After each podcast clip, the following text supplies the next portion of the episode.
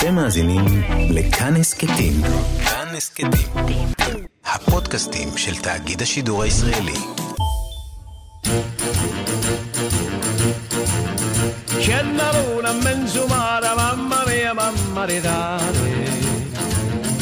מסינה היא העיר השלישית בגודלה בסיציליה. אבל לא תמיד היא הייתה מסינה. עיר הנמל, ששוכנת ממש ליד הפינה הצפון-מזרחית של סיציליה, נוסדה על ידי היוונים 800 שנה בערך לפני בואו של ישו לעולם. אז היא נקראה זנקלי, וריאציה של המילה זנקלון, חרמש ביוונית, על שם נמל העיר הטבעי. אחרי 300 שנה שונה שמה לכבוד העיר היוונית מסיני.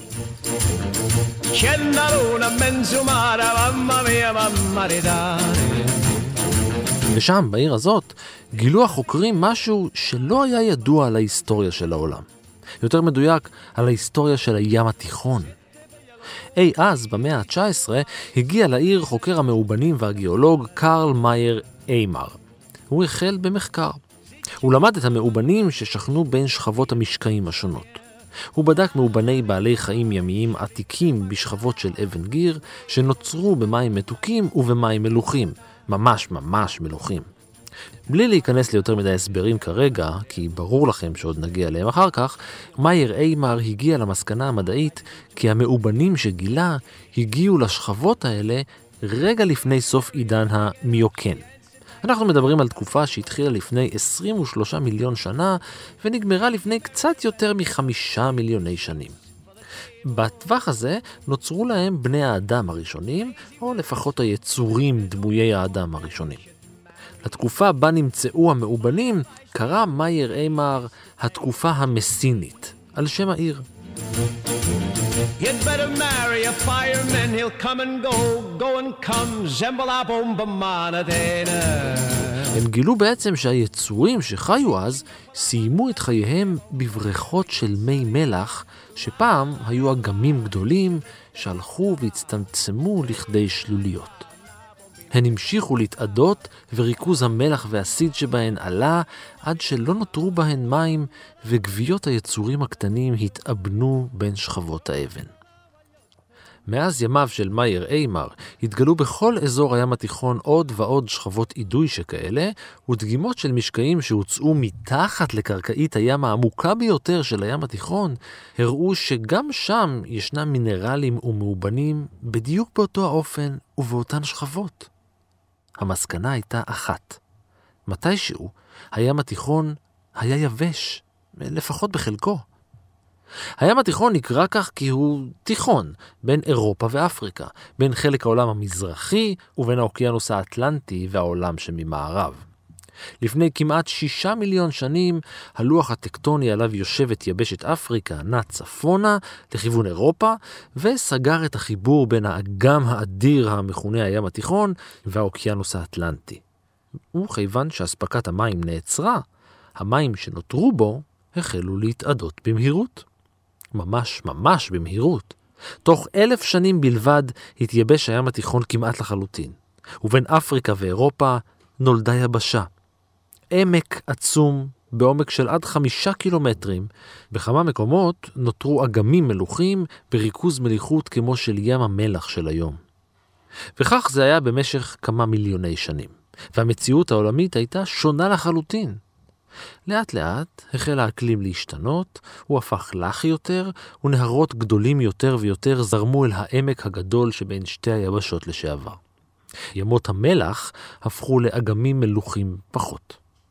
ואז, בערך לפני מיליון שנה, עם התמוססות הקרחונים ועם עליית מפלס הים בעולם כולו, נפרץ ברעש גדול הסכר הטבעי בין אפריקה ואירופה, מיצר גיברלטר נולד, ומים בכמות בלתי נתפסת החלו לזרום מהאוקיינוס האטלנטי אל העמק הקסום. השיטפון הזנקליני החל. הים התיכון התמלא בתקופה שמוארכת בין כמה חודשים לשנתיים מקסימום. לפעמים יותר מעשרה מטרים ביום. מאה מיליון קוב מים לשנייה. פי אלף מנהר האמזונס של היום. אגן הים התיכון חזר להיות מלא מאז ועד היום. אלא שבתחילת המאה ה-20, איש אחד חלם שוב לייבש אותו, וכמה שנים לאחר מכן הוא גם ניסה.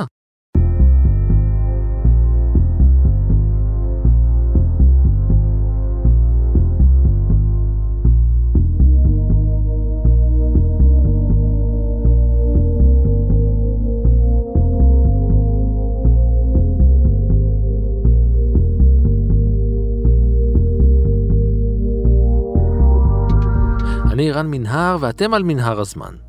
מדי פרק אנחנו מספרים לכם על מקרה שקרה בעבר מזווית שכנראה עוד לא הכרתם.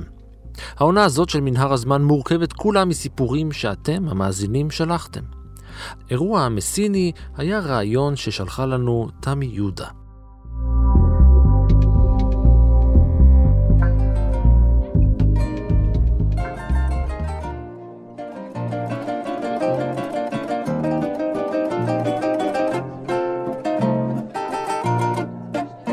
ממלכת בוואריה הייתה ממלכה עצמאית במשך מאות שנים.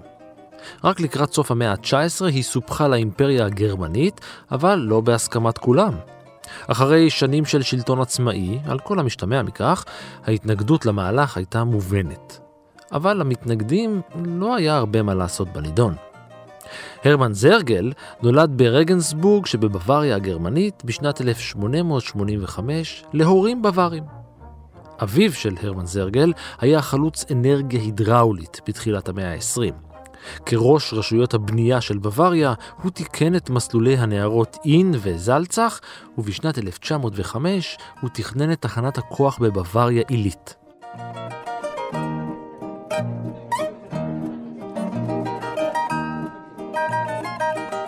הרמן תמיד הוקסם מהעבודה של אבא שלו. בשנת 1904 הוא נכנס ללימודי אדריכלות באוניברסיטה הטכנית במינכן. האומנות והאדריכלות היו אז בעיצומה של מהפכה בגרמניה. גם מבחינה אמנותית, גרמניה תורמת זרם אה, חדש, שהוא שם דגש על ההבעה, שנקרא אקספרסיוניזם, ושמושפע כמובן מזרמים אחרים שמתרחשים בפריז. זהו פרופסור מיכה לוין, היסטוריון של אומנות ואדריכלות מודרנית ובת זמננו. עד אז, וגם אחרי זה, פריז היא המקה של אה, המודרניזם, אבל אה, הם מצליחים לעשות אה, סוג מיוחד ששם דגש יותר על רגש, על הבעה. הם גם משלבים אמנות פרימיטיבית בתוך זה, שגם הייתה השפעה על הקוביזם בצרפת. ובעצם הם אה, מובילים בתחום הזה, אה, שורה של אמנים מאוד מאוד חשובים, צצים, זה קורה במקביל להתרחשויות שקורות אה, בפריז, של הפוביזם וקוביזם, כך שמהבחינה הזאת הם באמת תורמים משהו שהוא גם מדבר עם מה שקורה בפריז, אבל הוא, הוא מזוהה מאוד כגרמני, ואמנים חשובים כמו קנדינסקי למשל, פועל במינכן, שאותה עיר שהרמן זרגל נמצא, והוא גם מצטרף להיות המורה לציור בבאוס. הרעיון של הבאוס היה רעיון אה, מתקדם, חדש, שבעצם הגה אותו לא גרמני, אלא דווקא אדריכל אה, בלגי, ואן דה ולדה, והוא מציע לדוכס מסקסוניה לחבר שני בתי ספר, בית ספר לאומנות ובית ספר לאומנות, כלומר למלאכה, אה, ביחד בקורת גג אחת, למרות שבית הספר הזה תמיד מזוהה עם פונקציונליזם, רציונליזם, אה, קווים ישרים מודרניים, הרי שהפרוספקט שהם שולחים הוא נראה מאוד אקספרסיוניסטי, הוא עשוי בחיתוך עץ. שזו טכניקה שכבר דירר השתמש, אה, כלומר ברנסאנס הגרמני, זאת אומרת שזה משהו לא מתקדם, זה קצת בניגוד לרוח של ה... המניפסט הזה שמדבר על מודרניזם וכולי.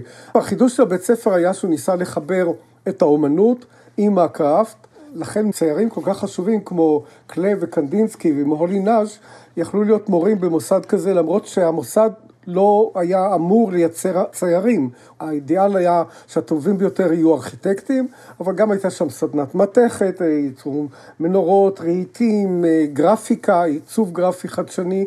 אה, וכולי, והבית ספר הזה באמת אה, הצליח, בשלב הראשון שלו, היה עדיין מאוד מושפע מהאקספרסוניסטים, אבל זה עבר מהר לכאלה שיותר אה, מזוהים עם המודרניזם, הקונסטרוקטיביזם הרוסי, והבית ספר הזה בעצם, החידוש הגדול שלו היה שכל הזרמים המודרניים שהיו באירופה היו תחת גג אחד. האקספרסיוניזם הגרמני, תנועת האומנות והמלאכה, Arts and Crafts, הבאוהאוס, כולם כאילו כישפו את זרגל, והוא הלך אחרי הרעיונות המהפכניים שלהם, וניסה הרבה מעבר לעולם האדריכלות. ארבע שנים לאחר שנכנס אליה, בשנת 1908, יצא זרגל מהאוניברסיטה כארכיטקט, ובדומה לכמעט כל בוגר טרי, התכוון לכבוש את העולם.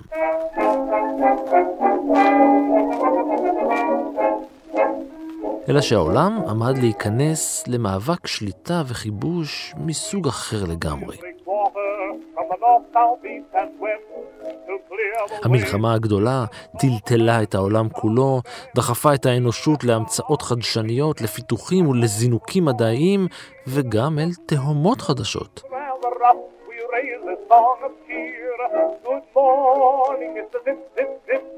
התולדה של השנים האלה זה היה הסרט האילם, שהוא בעצם היה אוניברסלי, כיוון שהוא לא דיבר, הוא היה אה, בעצם החלום של יוצרי הסרטים, האילמים, לעשות סרטים שהם לא לאומיים, שהם יתאימו לכל מקום, זאת אומרת שאפשר יהיה להקרין אותם בצרפת או בגרמניה או באנגליה מבלי שהמכשול של השפה אה, ייצור איזושהי זרות, זאת אומרת דווקא היה איזשהו חלום שנגמר ברגע שבתחילת שנות ה-30 מופיעים סרטים מדברים, וברגע שהם מדברים, הם מדברים את השפה ואז הם הופכים להיות אה, קשורים ללאום שבו הסרט יוצר. אז אחד הדברים שקורים במהלך המלחמה זה צצה תנועת הדאדה, שיש לה גם סניפים בגרמניה. הם רצו לעשות משהו שהוא אנטי אמנות, כלומר איזשהו ביטוי למחאה שלהם על ההרס ועל החורבן. בעצם התנועה נוסדה בציריך, בשוויץ הייתה נוטרלית ולא הייתה בתוך המלחמה, אבל המשתתפים היו כאלה שבאו מארצות שונות באירופה, והביטוי היה לעשות משהו שהוא אנטי אומנות. אפילו השם דאדה אה, נבחר על ידי זה שתקעו סיכה בתוך מילון, ואז יצאה מילה חסרת משמעות, שכמו ילד קטן שמתחיל לדבר, הוא אומר דה דה דה דה דה, אז חשבו שזה שם נהדר לתנועה.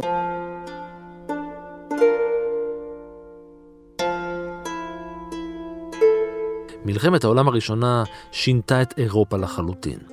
לא רק שהאנושות איבדה כ-17 מיליון בני אדם וכמעט 20 מיליון נפצעו, יבשת אירופה דיממה.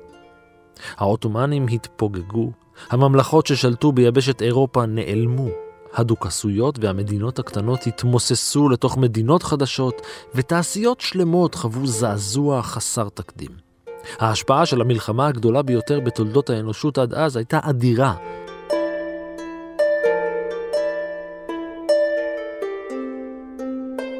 במסגרת שיקום היבשת, מדינה אחר מדינה, עיר אחרי עיר, רחוב אחרי רחוב, בית אחרי בית.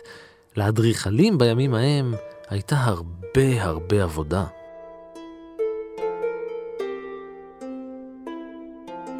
באמת זו הייתה הזדמנות להציע אלטרנטיבות חדשות של אה, תכנון, שבאו לידי שיאם שוב בשלהי שנות ה-20, שזה בדיוק ב-1929, מדברים על שיא של התנועה שנקראת אה, סגנון בינלאומי, שבארץ קוראים לו סגנון הבאוס.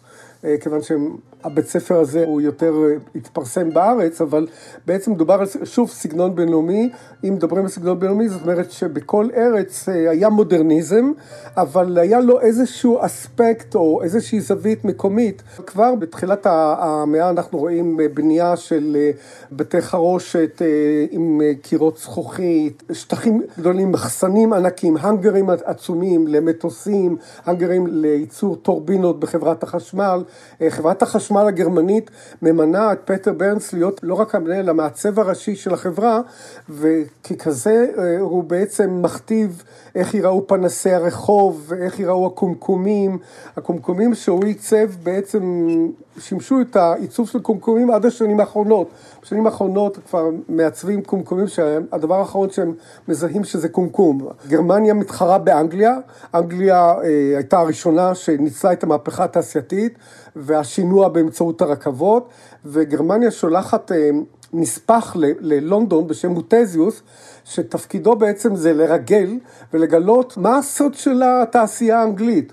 והוא אפילו כותב ספר שנקרא Das englische Haus, הבית האנגלי. כלומר, פה יש ניסיון ללמוד ו- ולסגל ולאמץ את הסטנדרטים של התעשייה הבריטית בגרמניה. לאור כל השינויים ביבשת, המדינה החופשית הבווארית הייתה שוב יעד בר השגה, וב-1918 הוקמה בה ממשלה סוציאליסטית עצמאית. אבל אחרי פחות משנה, לאחר רצח ראש הממשלה, התהפך המשטר וממשלה סובייטית קומוניסטית הוכרזה. לאחר דיכוי אלים מצד הצבא הגרמני, הרפובליקה הסובייטית הבווארית נפלה אחרי חודש בודד.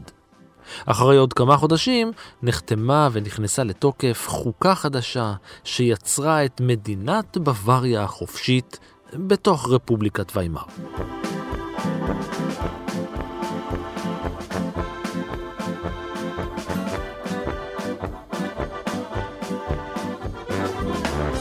לאחר הלימודים החל זרגל התמחות במשרד לבניין המדינה של המוזיאון הגרמני, ולאחר מכן הוא עבר הכשרה כקבלן ממשלתי. את עבודת הדוקטורט שלו הוא כתב על האסתטיקה של האדריכלות, בה הוא שילב עם אדריכלות דיסציפלינות שונות, כמו תולדות האומנות, פילוסופיה, פסיכולוגיה. הוא קרא להבנה חדשה של האסתטיקה. אבל הדוקטורט שלו נדחה. אז הוא פרסם אותו כספר שהיה הצלחה גדולה. הוא קיים את עצמו מעבודה כעיתונאי אדריכלות עצמאי. הוא התקדם והפך לעורך הראשי של מגזין ארכיטקטורה, ועשה לעצמו שם בקרב אדריכלים אירופים. כבר אז הוא הפך לעיתונאי האדריכלות החשוב ביותר של רפובליקת ויימאר. עם מונוקול על עינו הימנית, הוא הפך במהרה לפרצוף ידוע בזירת האינטלקטואלים והאומנים.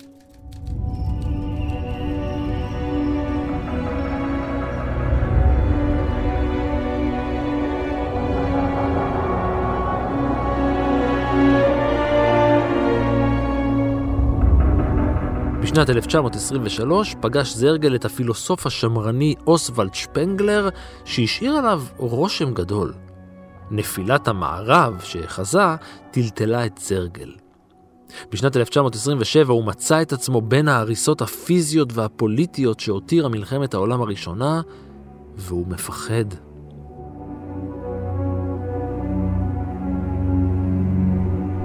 המציאות מפחידה אותו. יותר נכון, הפחד הוא זה שמניע אותו. הפחד ממלחמת עולם חדשה, הפחד מאוכלוסיית יתר והפחד מרעב.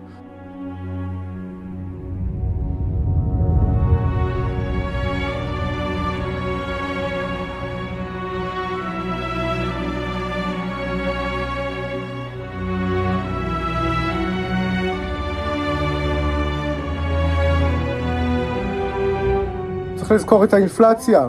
שהייתה בהחלט אחד הדברים שגרמו למצוקה רצינית מאוד.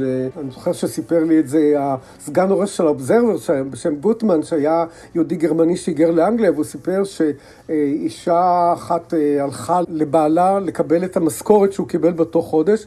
זה היה שטרות של מיליונים, מיליארדים שהיא שמה במזוודה, והיא הלכה מהר לראות בחנות מה אפשר לקנות, אז היא השאירה את המזוודה אה, בחוץ, וכשהיא יצאה החוצה, גילתה שאת הכסף זרקו על המדרכה ואת המזוודה גנבו, כי הכסף לא שווה כלום, המזוודה אולי שווה משהו.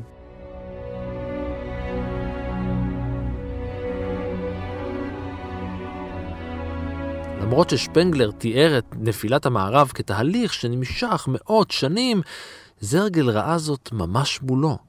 הוא הסתכל בדאגה על אירופה הדלה במשאבי טבע, ונראה שהיא בדרך אל עבר משבר כלכלי. האבטלה בעלייה, מחירי הנפט בעלייה, ואירופה המתועסת צורכת יותר אנרגיה ממה שהיא יכולה לייצר.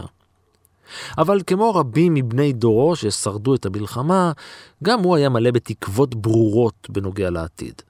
עבור מרבית העולם והאנושות, תום המלחמה היה התחלה חדשה של עידן חדש של שלום ושגשוג באירופה. גם זרגל היה חלק מהתנועה הזאת, והיה לו בקנה פרויקט שישנה את פני העולם כולו. סכר.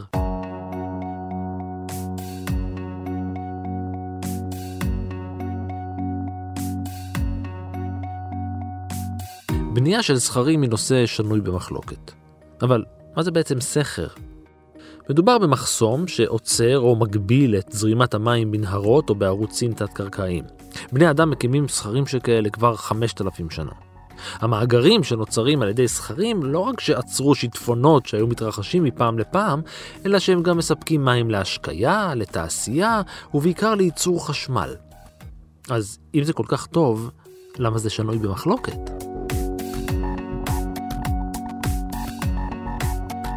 כי מצד אחד התועלת לחברה האנושית היא גדולה. מצד שני, עצירה של זרימה טבעית של נהר פוגעת במערכת האקולוגית בה הוא זורם. היא יוצרת אגם מלאכותי במקום שלא היה בו קודם לכן. חיות הבר מושפעות מכך, הגיאולוגיה של האזור מושפעת, ואפילו בני האדם מושפעים לרעה, בין אם כי יישובים שלמים לפעמים צריכים להתפנות ממקומם, וההיסטוריה של האזור עובדת לעד.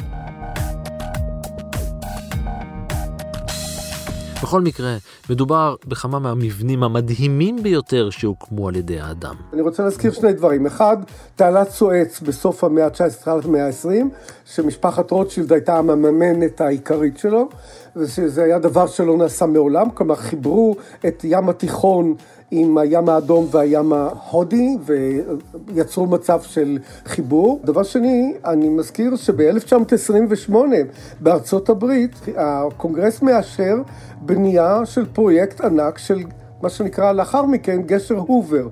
גשר הובר נבנה בין 31 ל-36, זה במהלך השפל הגדול, גם אמריקה סבלה משפל גדול כלכלי, זה היה דרך לתת אה, תעסוקה לאנשים. זה נבנה על ידי פרנקלין דלנו רוזוולט, והרעיון היה לבנות אה, מבנה ענק, מבנה בבטון מזוין כל כך גדול שגם לא נבנה מעולם, עם כמויות בטון שפשוט אי אפשר לתאר, כך שיש פה שוב רעיון של אספקת מי שתייה והפקת כוח הידראולי. סכר אחד שכזה, שתוכנן בקפידה מרשימה, היה הסכר הכי גדול שהוצע על הנייר בזמנו, כל כך גדול שכמה מהמומחים בעולם הטילו ספק אם יש בכלל מספיק בטון כדי לבנות אותו. סכר על מיצר גיברלטר.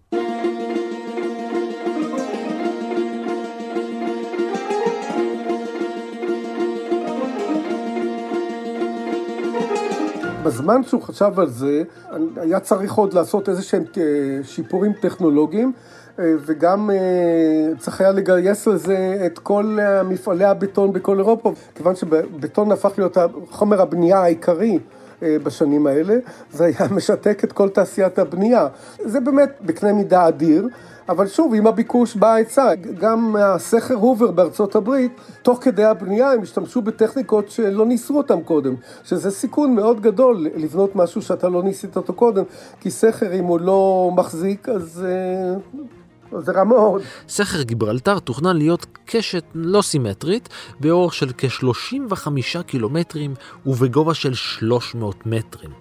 זה 200 מטר יותר מכל סכר שהיה בנוי אז, והוא אמור היה להיבנות בעשרה מיליארד מטרים מעוקבים של חומר. זה באמת דבר אדיר. בנוסף לסכר העצום הזה, זרגל הציע להקים עוד שלושה סכרים גדולים על מיצר הדרדנלים, מה שינתק את הים השחור מלהזרים מים לים התיכון, בין טוניסיה לסיציליה ובין סיציליה ואיטליה. את הרעיון לסכרים האלה הציע הרמן זרגל בעקבות רעיון שקיבל מהסופר הבריטי H.G. Wells.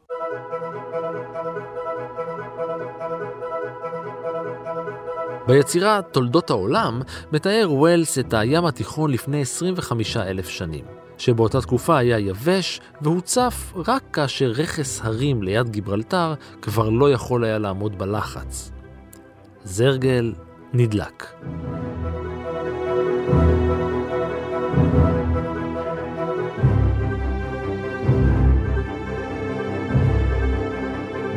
הוא חשב על גשר יבשתי שייצור קשר בין אפריקה ואירופה. הוא גם חשב במונחים לא רק של אירופה, אני חייב להדגיש את העניין שהוא לא היה יורוסנטרי, הוא היה יותר נדיב בעניין הזה, כי הוא חשב שזה יעשה טוב לאפריקה. אה, הוא חשב שיעברו פסי רכבת, שיעברו על, על הסכר שלו בגיברלטר, ועוד סכר שהוא תכנן לבנות שיקשר עם סיציליה, ומשם דרך המגף לאירופה. אז הוא חשב שתהיה הזרמה של חומרי גלם מאפריקה לאירופה, וזה יעזור גם לשגשוג של התעשייה האירופאית, וגם יעזור לאפריקה לתשר מהאספקה השוטפת של חומרי הגלם. זה עדיין אה, קצת אימפריאליסטי במחשבה שהאפריקאים אה, יחצבו את חומרי הגלם והאירופאים יעשו מזה אה, תעשייה מתקדמת.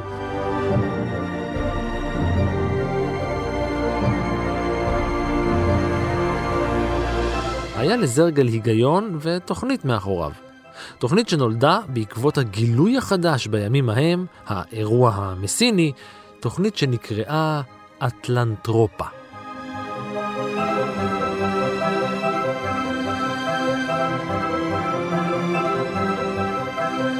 זרגל רצה לשנות את הגיאוגרפיה הפיזית של כדור הארץ ולחבר פיזית בין אירופה ואפריקה.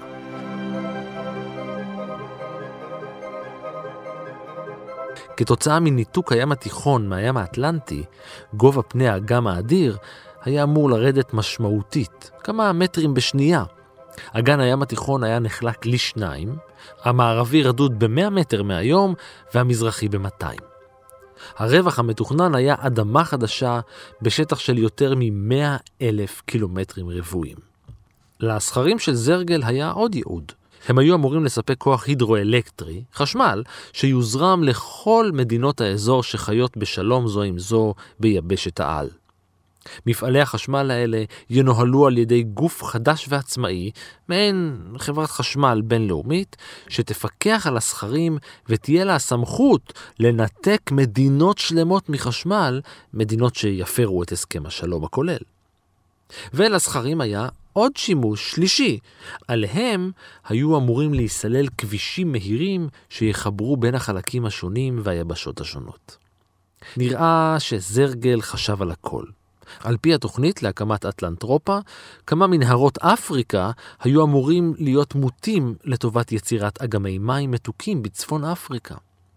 התוכניות שלו הכילו תחזיות לגידול וייצור חקלאי, תכנון נוף ואפילו הגנה על ונציה כנקודת ציון תרבותית. ברגע שהמפלס של המים יורד, אז ערי הנמל כמו מרסיי, ברצלונה, ונציה, גנואה, בעצם יוצאות מהמשחק, כי הן הופכות להיות ליבשה, ונציה במקום שיהיה תעלות אה, מים יהיה כבישים. ואת זה הוא הציע לפתור כאשר אה, עלו על העניין הזה, וזו הייתה אחת הנקודות הביקורת על ההצעה, אז הוא הציע לחפור תעלות שיובילו לנמל של מרסיי, יובילו לנמל של ברצלונה, וגם יצילו את ונציה שתישאר עדיין עם תעלות מים, ויחד עם זה עדיין יהיה יותר שטח אדמה.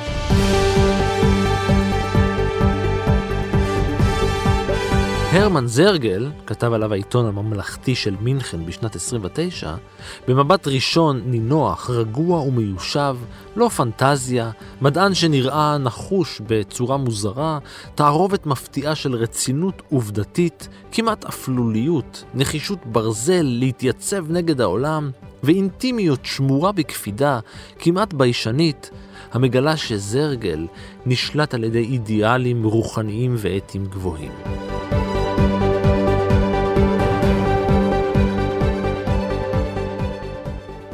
כאמור, נראה שזרגל חשב על הכל.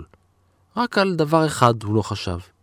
בשנת 1933 הקים זרגל בית ספר למסחר ושימש כראש לימודי המסחר בבוואריה. אבל אז היטלר עלה לשלטון. הרעיונות של זרגל גונו על ידי הנאצים והפרויקט השאפתני ביותר שלו לא ממש הצליח להתרומם. לא בגלל שהיוזמה הייתה ממש שאפתנית ואולי מטורפת, אלא בגלל שהיוזמה של היטלר הייתה שאפתנית ומטורפת. היטלר רצה להגיע מזרחה, לאסיה, ודרומה, לאפריקה. צריך לזכור שזה לא רק קרה שם, אלא ברוסיה הייתה המהפכה הקומוניסטית ב-1917, וב-1920 מהנדס בשם אה, ולדימיר טטלין, שהוא אבי הסגנון הקונסטרוקטיביסטי הרוסי, שהיה אחד המקורות של הבאוס, מציע לבנות מגדל מגדל לכבוד האינטרנציונל השלישי ב-1920, שהיה צריך להיות מין גורד שחקים מזכוכית ופלדה בגובה של 400 מטרים. למה 400? כי האייפל הוא 300 מטרים. צריך להיות 100 מטר יותר מהאייפל. עד אז אה, האייפל היה הבניין הגבוה ביותר בעולם, למעשה הוא היה גם אחר כך, עד האמפייר סטייט בילדינג בניו יורק ב-29. והמבנה הקונסטרוקטיבי המדהים הזה היה צריך לכלול בתוכו אה, שלושה מבנים אה, שהסתובבו על צירם בקצב שונה. מבנה קובייתי היה אמור להסתובב סביב צירו פעם בשנה, פירמידה פעם בחודש, ומבנה מעגלי אמור להסתובב סביב צירו פעם ביום. זה היה אמור להיות גם מואר בלילה, כך שזה היה צריך לסמל את המהפכה הקומוניסטית אה, בשיאה. עכשיו, הקומוניסטים אה, התלהבו מהעניין ושלחו את, אה, את ולדימיר טטלין עם משאית להראות את המודל. המודל היה בנוי מעץ, למרות שמדובר פה על, על מגדל של פלדה וזכוכית.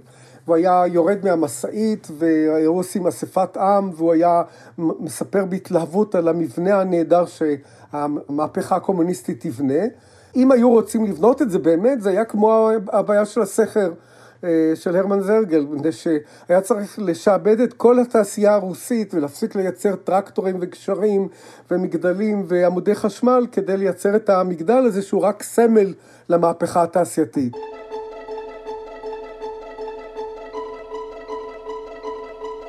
כדי לקדם את הרעיון שלו ולנסות להוציא אותו לפועל, זרגל היה זקוק לתמיכה. אז הוא ניסה עם הנאצים. בעמוד השער של ספר שהוציא בשנת 38, דידראי גרוסן אה, שלושת ה-A הגדולים, מציין זרגל ציטוט של היטלר, שדווקא מציג את התוכנית ככזאת שעולה בקנה אחד עם האידיאולוגיה הנאצית. זרגל הקים במינכן את מכון אטלנטרופה, אבל הנאצים לא ממש התייחסו אליו.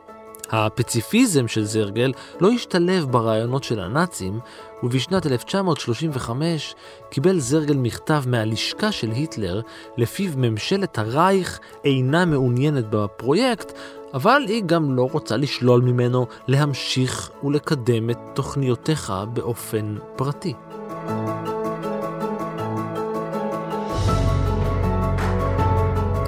מכון אטלנטרופה הפך למרכז חשיבה לרעיונות ומנה 1,200 חברים. יחד עם גיאוגרפים וחוקרים ימיים, זרגל דמיין כיצד ייראה הים התיכון והשטח החדש סביבו. איי סרדינה וקורסיקה יגדלו יחד, כמו גם איביזה ומיורקה, מלטה וסיציליה, קורפו, קפלוניה, לסבוס יהפכו לחלק מיבשת יוון.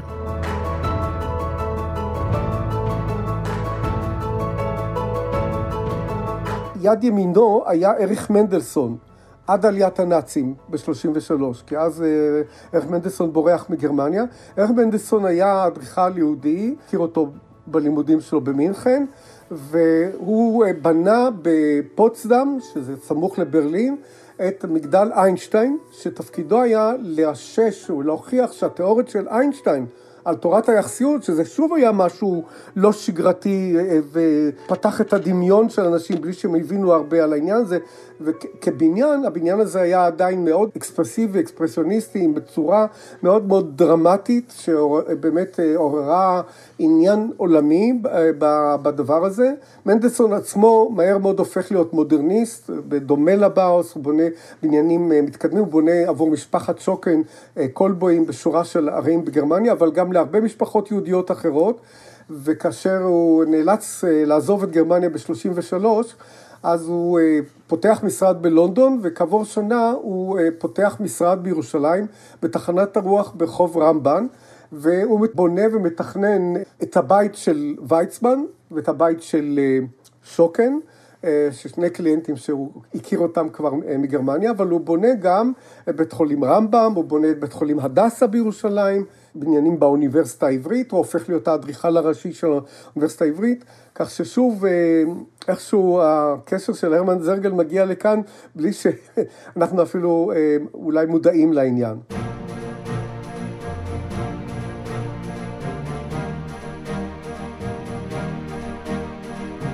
אחרי המלחמה פנה זרגל לבקש את תמיכת אונסקו, ארגון החינוך, המדע והתרבות של האו"ם.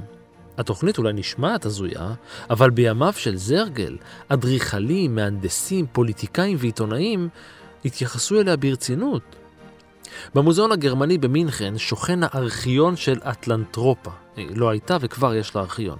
שם ניתן להתרשם מהתוכניות הארכיטקטיות, מתכנון הערים, מהסכרים והגשרים, מאות מאמרים ומכתבי תמיכה ממהנדסים, מאדריכלים, מפוליטיקאים, מעיתונאים, שהופיעו על גבי העיתונים הגרמניים והעיתונים הבינלאומיים, כמו גם במגזינים הנדסיים וגיאוגרפיים מיוחדים. זרגל הקדיש חלק גדול מעבודתו לקידום והפצת הפרויקט באמצעות עיתונות, רדיו, סרטים, שיחות, תערוכות, אפילו שירה וסימפוניה של אטלנטרופה. Auf dieser Tatsache beruht das Projekt Atlantropa. Was das Mittelmeer verdunstet, erhält es automatisch wieder über die Straße von Gibraltar, wo 88.000 Kubikmeter Wasser in der Sekunde vom Atlantik ins Mittelmeer fließen. המטרה האוטופית של אטלנטרופה הייתה לפתור את כל הבעיות הגדולות של התרבות האירופית. קצת כמו האיחוד האירופי כיום, היבשה החדשה הייתה אמורה לתת פייט לאמריקה המאוחדת בצפון, לאמריקה המאוחדת בדרום, לאסיה ההולכת ומתאחדת. אסיה, הוא היה משוכנע, לעד תהיה בלתי מושגת לעולם המערבי. האימפריה הבריטית הגלובלית כבר הייתה בשלבי התפוררות, ואירופה הייתה חייבת לעשות משהו. העבודות הציבוריות המסיביות היו אמורות להימשך יותר מ-100 שנה, מה שיוריד דרמטית את אחוזי האבטלה. גם רכישת הקרקעות החדשות תשחרר את הלחץ באירופה, שלטענת זרגל הוביל לתסיסה פוליטית. ומעל הכל, תחשבו על זה, השגת שלום עולמי לא דרך מלחמה, פוליטיקה או דיפלומטיה, אלא באמצעות פתרון טכנולוגי. המיזם הגדול היה אמור להעסיק את כל המדינות, כך שלא היה נשאר להם פנאי, כוח אדם, כסף או אינטרס למלחמה.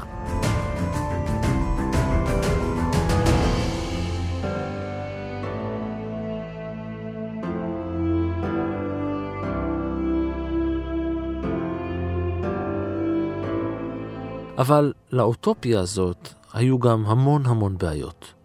למשל, האדמה החדשה תהיה חסרת תועלת לחלוטין לחקלאות.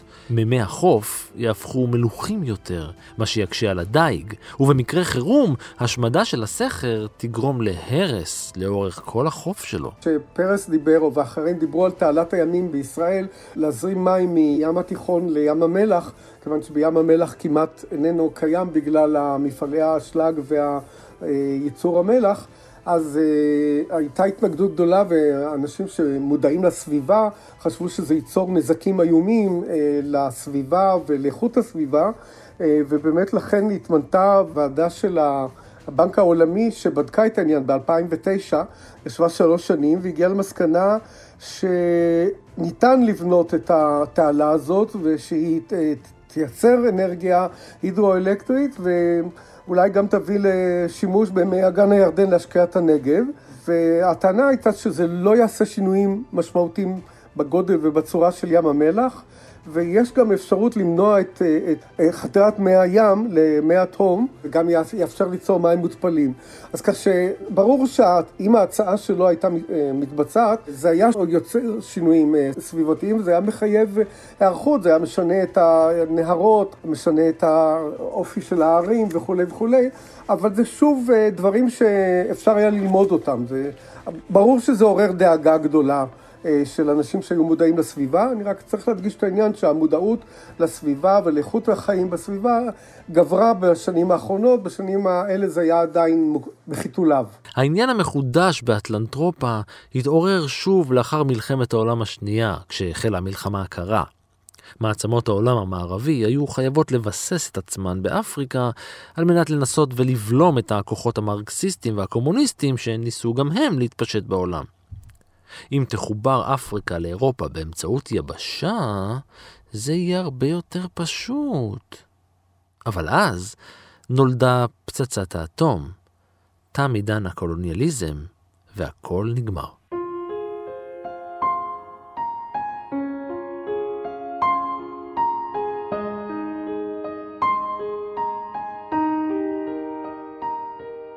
הרמן זרגל המשיך לקדם את רעיון אטלנטרופה עד 4 בדצמבר 1952.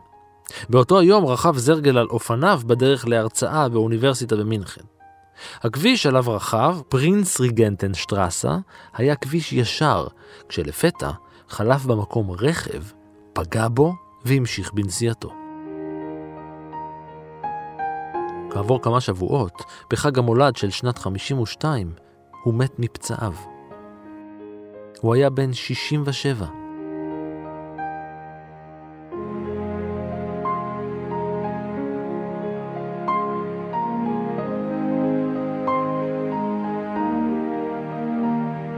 לא הרכב ולא הנהג הפוגעים נמצאו מעולם, והשמועות על רצח או חיסול החלו להשתולל.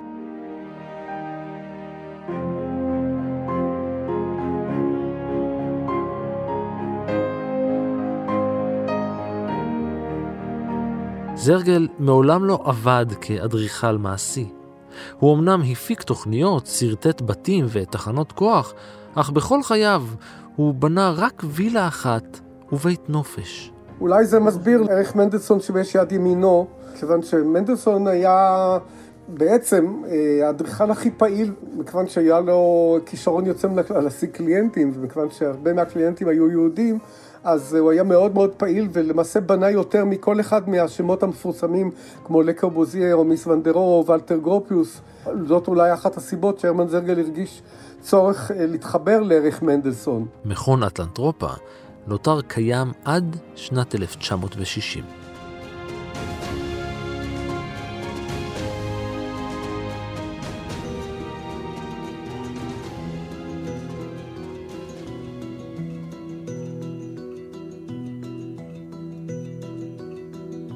תחת שמי ים התיכון. ועד כאן מנהר הזמן להפעם. תודה למיכה לוין, תודה גם לאור מנהר שייבש את הים והיה על ההפקה, ולאייל שינדלר שנותר עם האצבע בסכר והיה על העריכה.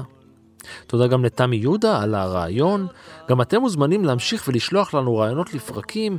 אתם מוזמנים להמשיך ולעקוב אחריי ברשתות החברתיות, בפייסבוק ובטוויטר, להגיב, להעיר, ובעיקר להתחבר. חצי עולם לוקח סם. עוד סיפורים מההיסטוריה ופרקים אחרים של מנהר הזמן מחכים לכם כל העת באתר שלנו, באפליקציה כאן, בכל יישומון הסכתים אחר וגם בספוטיפיי. תחת שמי ים התיכון. אני רן מנהר, נשוב וניפגש בפרק הבא. ולרקסים. יוצאת לרחוב בשמץ של ביטחון. חוזרת בזנב מקופל בין הרגליים. חצי עולם בדוחק מתקיים. חצי עולם שונא חצי. בגוף שלי צמרמורת מתערב מי אויב ומי ידיד. תחת שמי ים תיכון, ערב עלבה תלחים יורד. אשליות מתוקות, צבים על הצבא וזה זורק. אותך מפה לשם, אותי משם לפה, כמו מנגינה בלט. עד שישוב הים. מזעפו, לא, לא נדע, עולה, עולה, עולה לנו, כמה זה